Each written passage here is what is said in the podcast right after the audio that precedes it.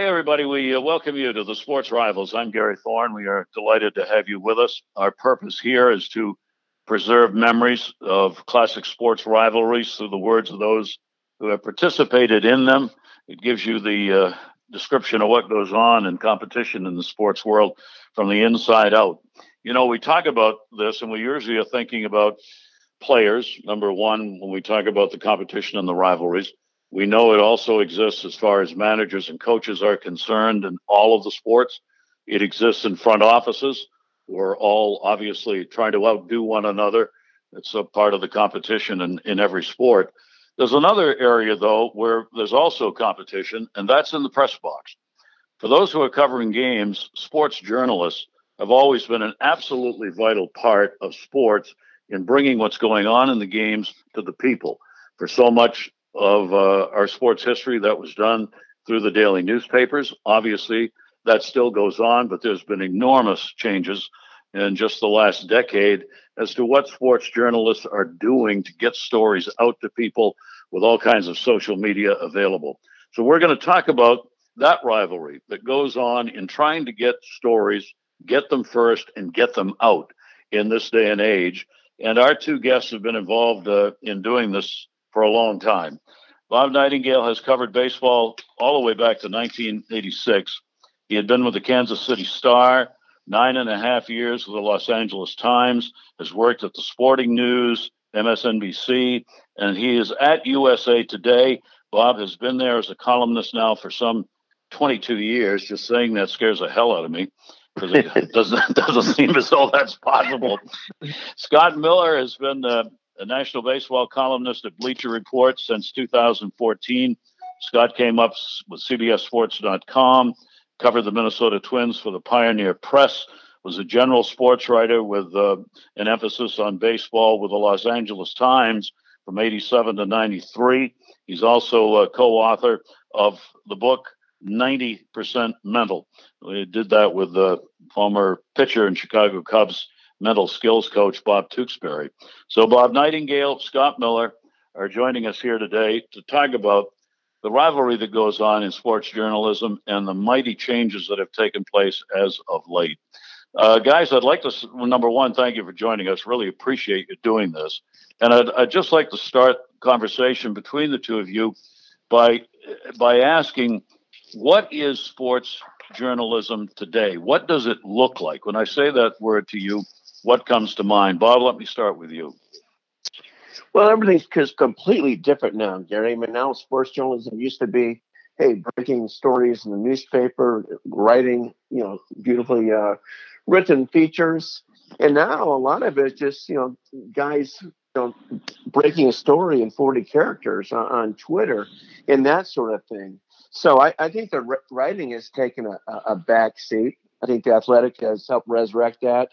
Uh, Scott does great long pieces in uh, in Bleacher Report, but I think now it's just throwing stuff out there. People don't even have the, uh, you know, they look at stories on their cell phones and not even the laptops anymore. You know, let alone newspapers. Yeah, Scott? Twitter yeah. comes to mind immediately, Gary. Yes, um, I, I I hate to say it because I thought, I mean, Twitter, there's so much good about it, but yet so much bad. And and I think in some ways certain times of year, especially around the trade deadline or the winter meetings, you know, I think Twitter can bring out the worst in in our business because um, you know, it's like broadcasting play by play of rumors. And in trade conversations or whatever, you know, say take a normal trade conversation, uh, it may take several permeations over over a week or two, and so when you're broadcast trying to cover every step of a of a of a trade conversation uh, along the way on Twitter. Oftentimes, uh, you know, you're too far out in front, or you can end up embarrassing yourself. And that's why I say it, it, it the bite-sized pieces that Bob talked about were that's more where we're at today. And in in many ways, regarding Twitter, it, it can represent the worst side of our business because you know, I think Bob, I can probably speak for Bob in this. We grew up in a world where where what you write in the newspaper or online in journalism, like it, it you strive to be as accurate as you can.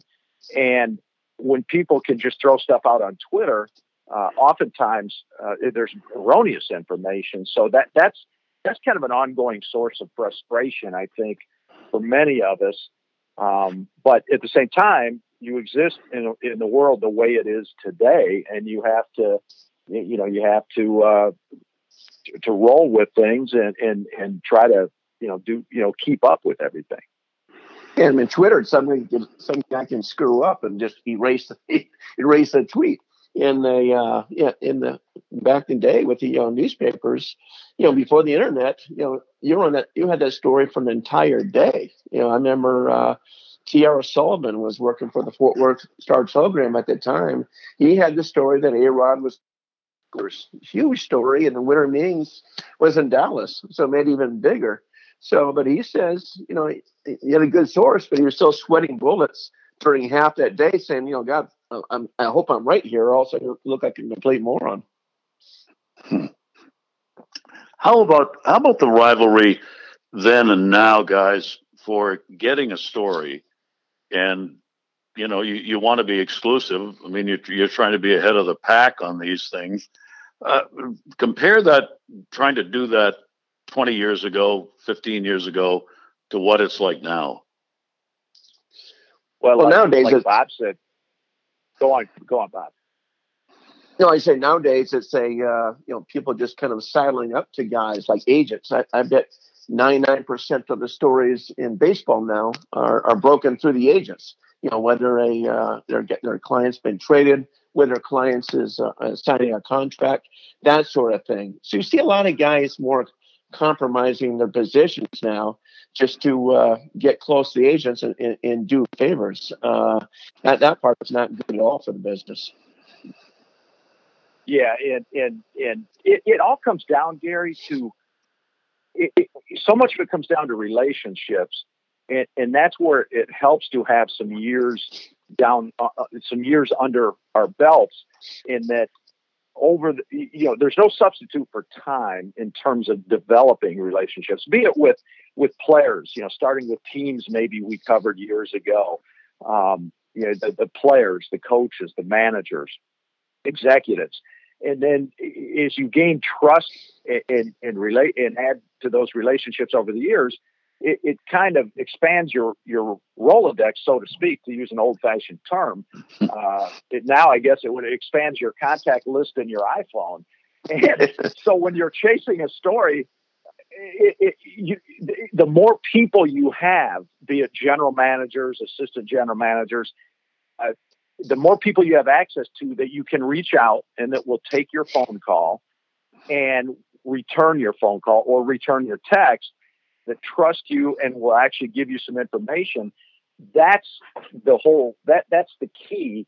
And um, you know, as the field's expanded, it's it's gotten so crowded, like so many things in life, as with expanding websites and expanding, uh, you know, national baseball writers. Mm-hmm. For example, when I started at CBSSports.com as their national guy in 2000, um, there were only about two or three of us. I mean, Peter Gammons had just gone from the Boston Globe to ESPN.com, and I think Fox Sports had a, a, a, guy back back then. It was before, way before Ken Rosenthal. He was still at the Baltimore Sun. I think Dave Van Dyke out of Chicago was the Fox guy. So there were maybe three or four of us, quote unquote, national guys.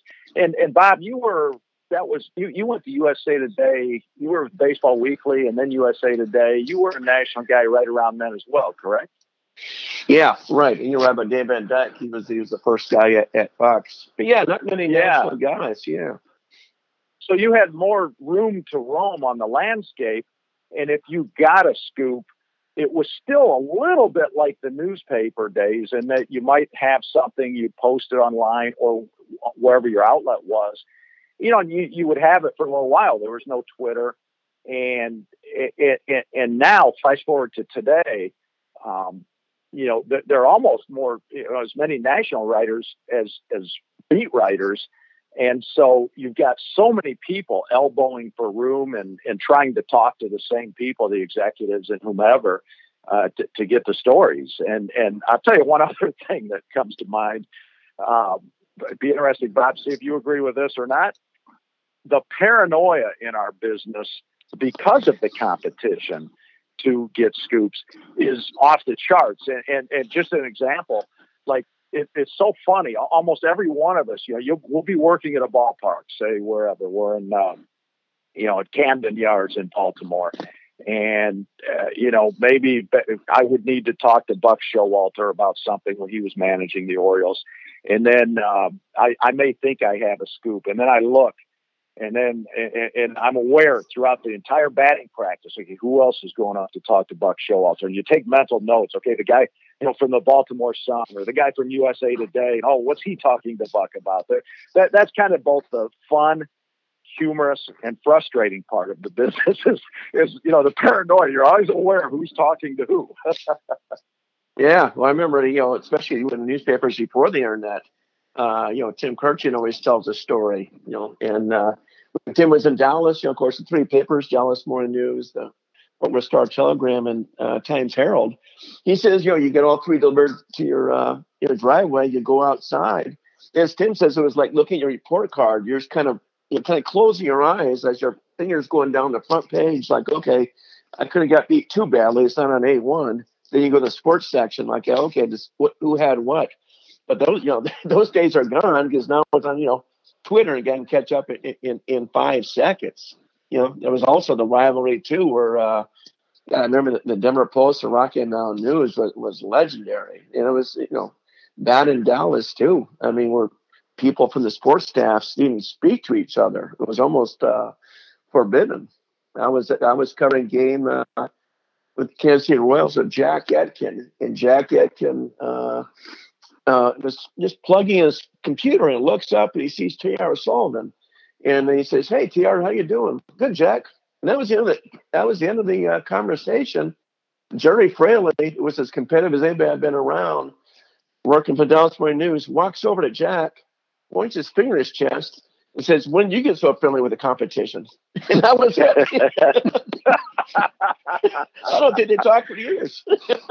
no, it's it's it's so funny. I can remember my first year on the Minnesota Twins beat, 1994, going into Detroit, the old Tiger Stadium, that glorious old place. And um, it was one of the first trips. And you know, I, I was just starting to meet some of the writers, and these guys, by the way, uh, back in the day, they, they were almost heroes of yours. You wanted to get into the business, and you knew who was covering which team. For you would read the sporting news, and you knew uh, some of these names long before you met them. Jerome Holtzman in Chicago, for example. But anyway, first time I, I go into Detroit and uh, covering a Twins Tigers game, and Tom Gage, uh, the longtime Detroit News uh, beat writer for the Tigers, uh, ended up winning the Spink Award at the Hall of Fame a few years ago. But um, after a game, we come back upstairs from the clubhouse. Because back in those days too, you know, you, you, you would have fr- friends, maybe you trade quotes. Like I, I wouldn't have time to go over to the Tigers clubhouse because I was working the Twins clubhouse.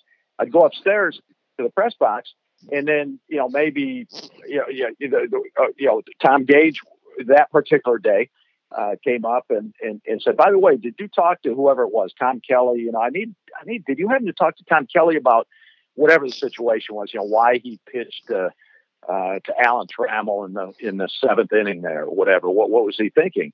And um, you kind of trade quotes. But I remember Tom Gage to the competition point.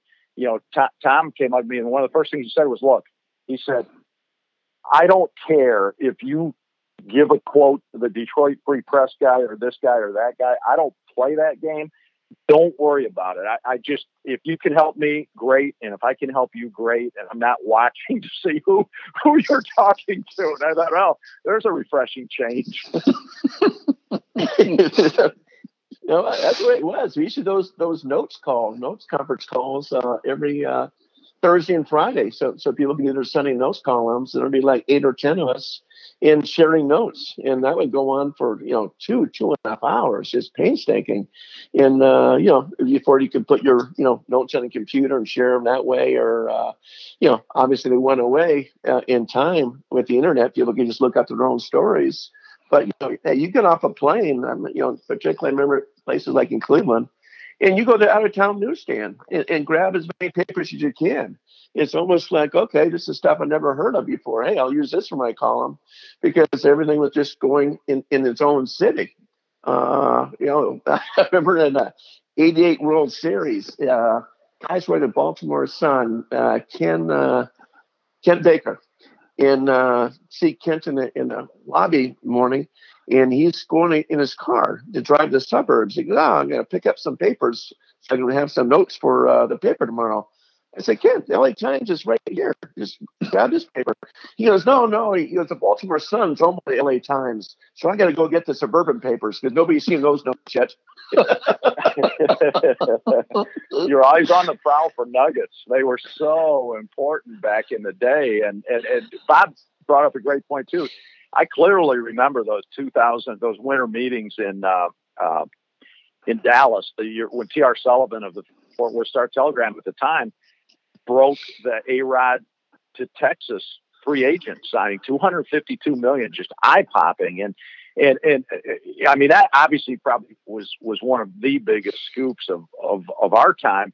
But uh, again, how things have changed, as Bob pointed out, uh, you know, I remember in the newspaper days, you, know, you'd have something for that paper, eh, for your paper, and you know, if you had something that morning, you almost you had 24 hours to just kind of let your breath out and exhale because it was like you knew, uh, man, I beat my competition and on that, and there's nothing he can do about it until tomorrow morning's paper. So you you almost had like like the whole day to take a victory lap, and in a way, it, it, it, once you got past the nerves of you'd wake up and check your competition's newspaper and and, and like it, when I covered the Twins, the uh, Pioneer Press, uh, part of the town I lived in, I had to go out to the paper box. They didn't do home delivery on that side of the Mississippi River, which sounds crazy, but I would I would know what I wrote, but I'd get the Minneapolis Star Tribune and I'd check every morning. You'd have that, you'd hold that breath. You know, oh my God, did, did, did he have a story on the twins that, that I didn't? And then when they, when, when he didn't, you know, Jim Souhan and Lavelle Neal in those days, um, you'd be like, oh, you know, that was your first breath of relief you could take, you know, as you grab your morning coffee. And uh, if you had something they didn't have, you know, as I say, 24 hours, you're like great to go. Um, you know, now on the internet, it's like somebody has a scoop and then it doesn't matter. It lasts about 10 seconds or a minute, and then somebody else matches it. And in a way, it, it, if you're the one getting beat, it makes it a little bit easier because you don't have to wait that full day and just agonize and feel like an idiot for missing something until tomorrow morning's paper. So that part's good. But but the flip side is in this Twitter world, we're all on 24 7 now. And you, if you get beat by a scoop, the great thing is you, you, can make a few calls or put some text out and, and you can come back with the story 10 minutes later. Um, but the flip side is, um, you're all day long. You're checking Twitter and, and into the night. And you're you're double checking various sources, various various places to make sure you're not getting, uh, uh, you know, falling too far behind. And so now it's a 24 seven, never ending job.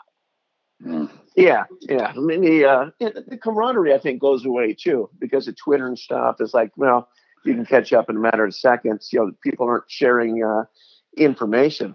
I remember when I was covering the Kansas City Royals and, you know, Bo Jackson, I think it was his second year or so.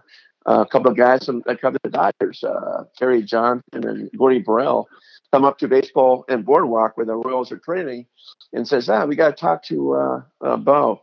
And I said, oh, man, I'm sorry. He only talks like, you know, once a week. I know he's not talking today. Uh, hey, I just did a big, long profile on them uh, here. And so those guys, you know, read my Tandy laptop and spent 30 minutes, took the quotes down, went back to Vero and, you know, hit the bars and wrote their story. and that was the way it was. It wasn't like plagiarism. We saw guys helping out guys. And uh, yeah, we don't don't see that nearly like like we like we did. Well, guys, let me ask you because go ahead, Scott. Go ahead. I, I was just going to say because like back in those days, again, it was before the internet. So when the with the camaraderie, like you shared your Bo Jackson quotes with them, and they wrote it for their own papers, their own markets. But again, it's back to people in those markets wouldn't have seen your Bo Jackson story back in the day because it wasn't online. So it, it, it was almost, you know, like you could where, wherever the cities were they were filing to, be it Detroit or Los Angeles. It was it was still, you know, new. You, you kept your own material for the Kansas City area, and and and in those areas, uh, you were kind of, you were helping them out because they weren't going to, their readers weren't going to see anything online anyway. Guys, I was going to ask you in light of this that there's always been a need for background information you get from people that is off the record as opposed to what's on the record. Has that the distinction between those two has it changed because of the social media and the Twitter and all of that as to what went on then, what you took as background and would have made a great story, but you weren't going to do it because it wasn't intended to be public, as opposed, is there more of that that goes on today, Bob? Yeah, I think the lines have really become uh, way too blurry. Uh, you got to have a real trust factor of guys now to go off, off the record.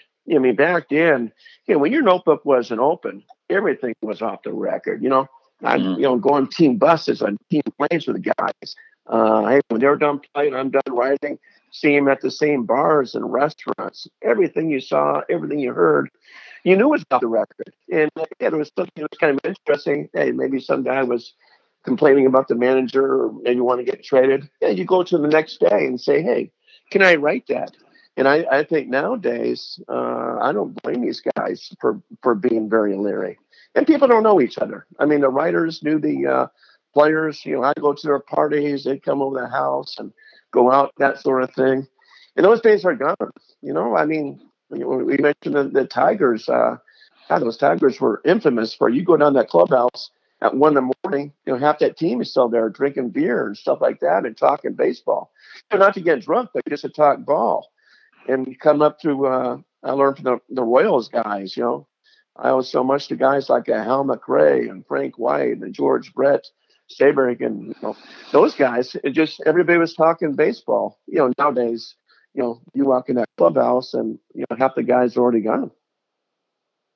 Yeah, I think uh, it, it, what I mentioned a little bit ago about relationships that that's how you build them and, and where we built them. And one area today regarding Gary, the, the off the record stuff. Um, first off, there has to be a trust factor.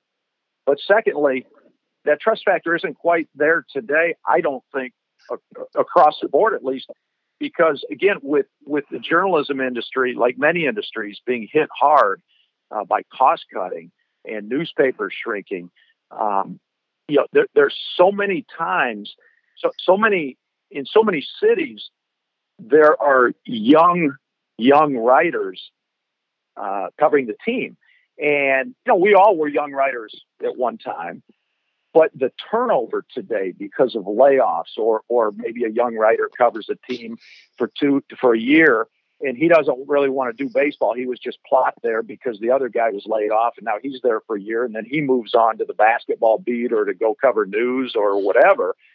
Um, with the turnover, there's so many young writers that are unfamiliar to, and I think from a player's perspective now, a lot of people on our side come and go, come and go, and that doesn't lend itself to the trust factor at all. When when you don't, a guy's not there long enough to get to know each other. I know, you know, when Bob and I started, a lot of the beat writers and a lot of in many of the cities had been there for 10 years 15 years 20 years and it was the baseball beat used to be one in which once you were there you stayed and now it can be so transient. And um, yeah, you know, it, it's it's maybe good in some ways that that not everything remains off the record. It, it reminds me, Gary, it goes back to the old Babe Ruth writing the train stories, right? Uh, the the yeah. legendary story where you know the writers, everybody traveled together, and a naked woman goes running down the boxcar, and Babe Ruth goes after her, chasing her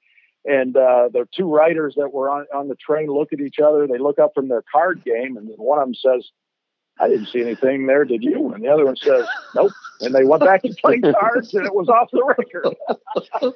yeah. Yeah, I did. I did a story a few years ago. Like, what happened to the clubhouse? How come guys aren't staying together? Now, you know, it attribute a lot of it to the, you know, the ban of alcohol in the clubhouse. Now, when when the uh, pitcher for the Cardinals, Josh Hancock, got killed, and uh, it seemed like the beer disappeared after that. But I remember talking to Eric Chavez about that, and, and Chavez says, you know what? We, we don't even trust each other anymore. Not, not so much the media, even the player to player. He goes, you say something in the clubhouse, someone's putting it on Twitter or Instagram or tells, you know, members of her family, it's all over the place. So I, I, it's not just the, the media and the athletes. I think it's just even the athletes and the athletes themselves. Yeah, and I, I toward I remember toward the end of his career, somebody asked Derek Jeter, you know, hey, all the years you've been playing, uh, you know, what's the what's the worst thing that you worst thing to come along in baseball, the worst technology? And he didn't bat an eye. He said the cell phone, a cell phone camera, and and now it, it's because the reason being, you know, players out anywhere in a bar, you know, some fan comes up and wants a picture and and, and ask. It's all in innocence, but if say it's you know a picture with a woman and it's innocent at the time and yet then the, the person goes and puts the picture online and you know might spread you know, hey, I was with Derek Jeter last night, I dated him, or, or whatever crazy stuff they may say, and and um, that I think that lends itself to the, the the the whole social media aspect of life today, where, like Bob said, players can be leery of each other, let alone the media. I mean, remember in the uh, just in the playoffs last year, remember the St. Louis Cardinals, they're in Atlanta Braves series uh, the Cardinals outfielder, Tate Mike Shildt, giving his win one for the Gipper speech in the clubhouse right. before the game that, that was off off color, which was shocking because Mike Shildt and you know he never swears, and and the guy put it out on Twitter and and or somewhere, and and that was even within the clubhouse, and the Cardinals had to deal with that, telling their own players, hey hey hey, you know don't be putting this stuff out. Yeah, well, that's kind of the Royals. Remember, you know, this way it was. Uh, in uh, with Dick Cagle, and we're coming in about two in the morning and Cleveland to the hotel. And when the uh, when the pitcher's just going out, he's got a drink in each hand, a woman in each arm, and hey, see you tomorrow. You know, have a good time. Don't think anything of it. Show up at the press box next day, you know, those hot, stinky days in Cleveland, and, and forgot that he happens to be the starting pitcher that day. So he said, "Oh, this is gonna be interesting." So sure enough, you know, he lasts three innings, you know, gives up like eight runs, seven hits, just placid. And they uh, so after the game, you know, we go to him and say, uh, "Hey, what happened today?" Hey, you guys saw me last night. You know what happened? he would say, "Well, what can, what can we what can we write?" I didn't have my good stuff. that's what it was. I don't think that's today. oh, man, I was as I've as I've gone through this, I've been thinking. I mean, I know over the years, talking with you guys, writers in general, there's a lot of pressure from upstairs, your editors. And it used to be where you, you guys talk about going to get the other newspapers from the competition. And if you didn't have the story, the editor was on the phone and in your ear, no uncertain terms, what happened? Why didn't you have it? Where does that stand today? How much pressure do you get from upstairs with with these stories that are immediately out, uh, and there's hardly time to even read them before the next one comes? editors respond quickly and say, "Hey, did you see this?" You know, someone's tweet or something like that, and say, "Hey, we need something up fast."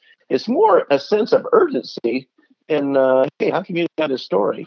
It's almost like, "Hey, get this up as fast as you can," and uh, I think that's the way it is at, at at most newspapers now. now I am not sure how many guys are, are screaming at the writers about, "Hey, you should have had this," just because when people have something you know, they have it for 20 seconds. You know, it's not like waking up in the morning and, you know, like Scott referenced before, and you, you get to have it for 24 hours. now you get to have it for a matter of minutes. Hmm. Yeah, I would agree with that. I think, I think there's just so much going on today. Again, in the social media world and on Twitter, there's so much information that's coming at people today. Not just us base, excuse me, us baseball writers, but even as you asked, Gary, our, our editors or the people upstairs in the offices, they've got the same situation. I think they, they've got so much information coming at them, whether it's some breaking football news or basketball news or baseball news. you know, plus they're dealing with whatever the budget and, and their bosses. And, and it's almost, it's almost today like everybody's just in survival mode. And if, if, if some baseball story comes out, the editors, as Bob said, it's more, uh, you might get that phone call from office, hey, or a text even today. That's the other thing. You used to get the phone call from the office. I barely get those anymore. It's always texts or emails now. Uh, you know, you, you talk to people less than you did, and you know, you might get a quick text. You know, hey, this did you see this? So and so just had this. You know, okay, yeah, I saw it. I'm, I've got a call out. I've got a text, out, oh, and then you get the text back from the editor. Okay, good. Just want to make sure you were on top of that. And um, so, yeah, it's not so much anymore uh, where you get berated. Why didn't you have it? It's just, you know, as here you go. Did you see this? Let's get something up on it. And I think it's because of what I said. There's just so much information flowing that, you know, even the editors upstairs, they don't have five or 10 minutes to give you a call and say, what the heck? Why didn't you have that? Because everybody's just bailing. Seems to me, everybody's just bailing water as quick as they can in today's information age. Hmm. Yeah, and some guys are good natured about it. I remember, you know, Gary, you were there when uh, Adam Jones had the racial taunts uh, mm. at him at Fenway Park, and uh, you know because the small uh, clubhouse there, and they're bringing guys out. They're asking about different things. And uh, Manny Machado, you you had a funny interview. I was playing time. but I guess it was a lie with Machado where you're swearing every other word. and so I remember, uh, you know, Adam Jones is acting funny at night, like turning around the stands. So I, I, I grabbed Nick Cafardo yeah, from the Boston Globe, and and uh, and we go to the clubhouse and grab Jones. I say, "Hey, Adam, something happened out there?" And Adam, you know, kind of detail what happened with the racial taunts and people throwing stuff at him. So go upstairs and you know write it quickly. You know, hits the uh, internet. You know, and then when the uh, you know Baltimore Sun guy says, "Oh man, tomorrow's gonna be a long, long day," you know, he he saw what I wrote because it was tweet out but he wasn't, you know, mad or throwing stuff. He just, hey, he had a deadline. He had to go. And, you know, I had, I had a little bit more time on my hands. Mm. Let me, uh, let me ask this kind of rounding it out here. Where where does the sports journalism and newspapers fit now and for tomorrow? Scott? I, I still think in, in a perfect world, we're the conduit to the fans. Uh, you know, we might get accused of asking negative questions here and there, or or whatever. But by and large, I think we should be asking the questions to get the information that the fans want to know, and that's changed formats. It, it, it, it's it's not the old-fashioned newspapers so much anymore. Is it you know, now it is online and and now we get the information out quickly. But by and large, I think the job should, for the most part, be what it's always been, and that is to educate and enlighten and entertain the fans that that that you know work hard every day and and can't wait for that night's ball game for to watch their favorite team play and that can't get enough information. They want to know, you know, what, what, about our pitcher tonight? You know, what, what, what about you know, our slugger and the guy, you know, the, our fifth place hitter that turned an ankle last week. What's what's up with that?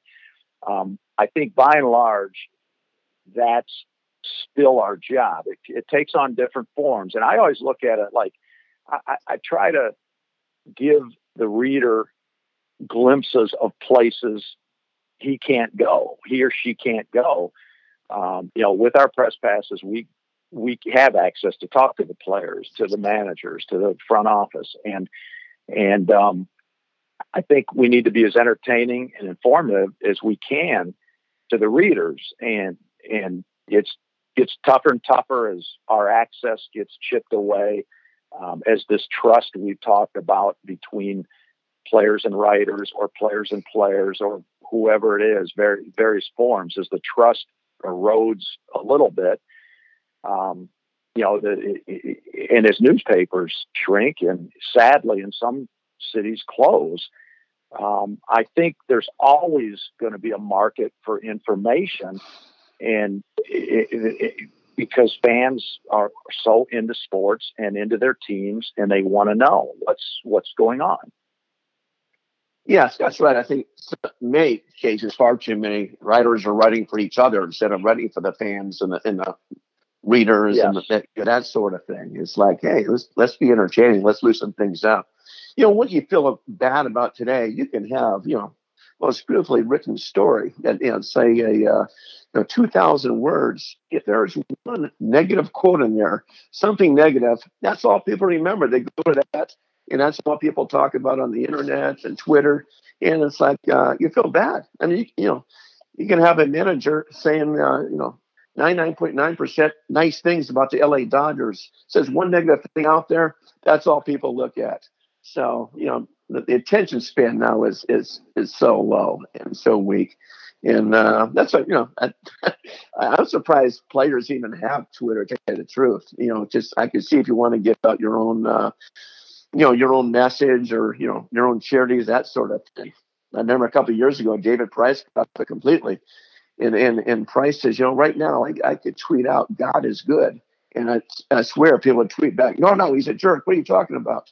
You know that sort of thing. So yeah, I I wish people would take time to read, read the whole thing and not just grab a one little negative thing and thinking that all all stories are the same. Hmm. Yeah, and and and that's one area that's different today is from the past as well all the various websites that aggregate stories and, and what exactly what Bob just said. You know, there's so many sites now, they don't go out and cover the sport, but they've got a blogger or they've got somebody that just combs through the internet and pulls out what we write and what the original material we get. And that's that's the biggest problem I think it, it, it with, with, you know the what Bob just laid out is is you know Bob or I could write the story he just said, talking to manager about the Los Angeles Dodgers, and 99% positive that, that but there's that one negative quote where a guy blasts somebody. The aggregators that are not out at the ballparks that don't have to face people, they'll they'll comb through and, and they'll pull, they'll build their little blog about that one negative uh, quote that that'll what they'll hang their hat on. Then they tweet that out, and then everybody tw- retweets and retweets, and and and and then it just takes off like wildfire. And yeah, I do think there's a lot of there are a lot of nuance is lost today. You know, things are black and white, or or the long story with the negative quote. That's the one quote people hang their hat on.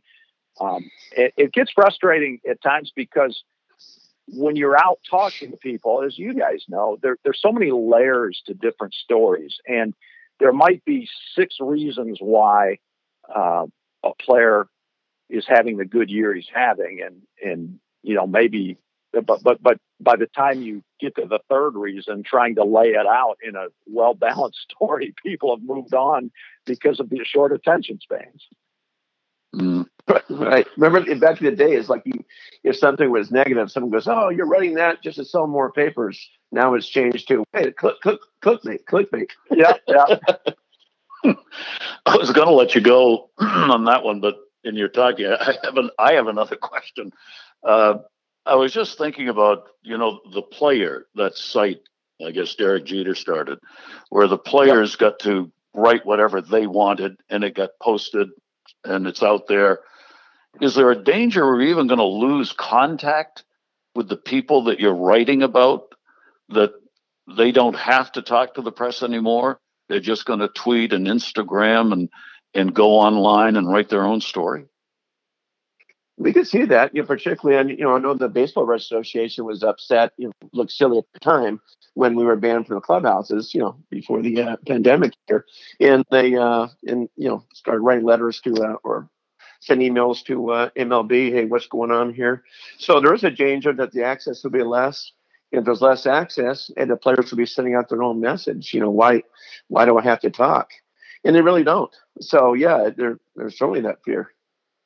Yeah, there is, and in fact, I would say each team now one one thing that's re- relatively new in the last few years versus even seven or eight years ago. Each team now has its own Instagram, its own social media account, and as such, they've hired some of their own people. Each club has a social media staff now, And between the players putting their own message out or the teams putting their own messages out, going straight to Instagram and and things like that, um, yeah, there, there's definitely a concern that that the players and even the teams don't have as much motivation to work with the the traditional working press because of the various avenues they now are getting their own message out. And you know i mean it's as an old school journalist it it worries you because um you know, many of these teams' Instagrams, you know, they're fun. You know, they'll follow a player from the dugout to the batting cage for batting practice, and you know, have, do whatever. But the the you know, mostly what you're going to get is the cotton candy, the fluff, the sugar, the the the happy talk from the teams, and that doesn't mean I'm always looking for negative stuff, but there's a fine line toward being well balanced you know that that hey, this is going on, but also this is going on, and uh, you know to hear only from the players and only from the teams, you know you're you're going to get the one side of the story, but not the full story. Guys, uh, hate to end on a little negative there, but uh, I'm afraid that that's where we're ending, and that's the fact is that's exactly where we are. Uh, I can't thank you guys enough. Bob Nightengale, who's uh, the columnist with uh, USA Today and Scott Miller, who was with the Bleacher Report. I really appreciate it. Just a, a very interesting discussion and an ongoing one, and one that clearly changes, I think, from day to day in this world. And after uh, after the pandemic, we'll see what uh, what it looks like in sports journalism. Guys, thanks a million. That's going to conclude uh, another chapter of these sports rivals. If you'd like to learn more about this and other episodes, we invite you to log on thesportsrivals.com you can join the conversation, questions, and suggestions if you have some for future shows. You can follow us on Instagram at These Sports Rivals, Twitter at Rivals underscore podcast, and on Facebook by searching for These Sports Rivals podcast. Thank you all. Our thanks to Bob and Scott for joining us here and a look at the rivalry that still exists in the press box and trying to get that story. Thank you. And remember, it is the rivalries that make the games.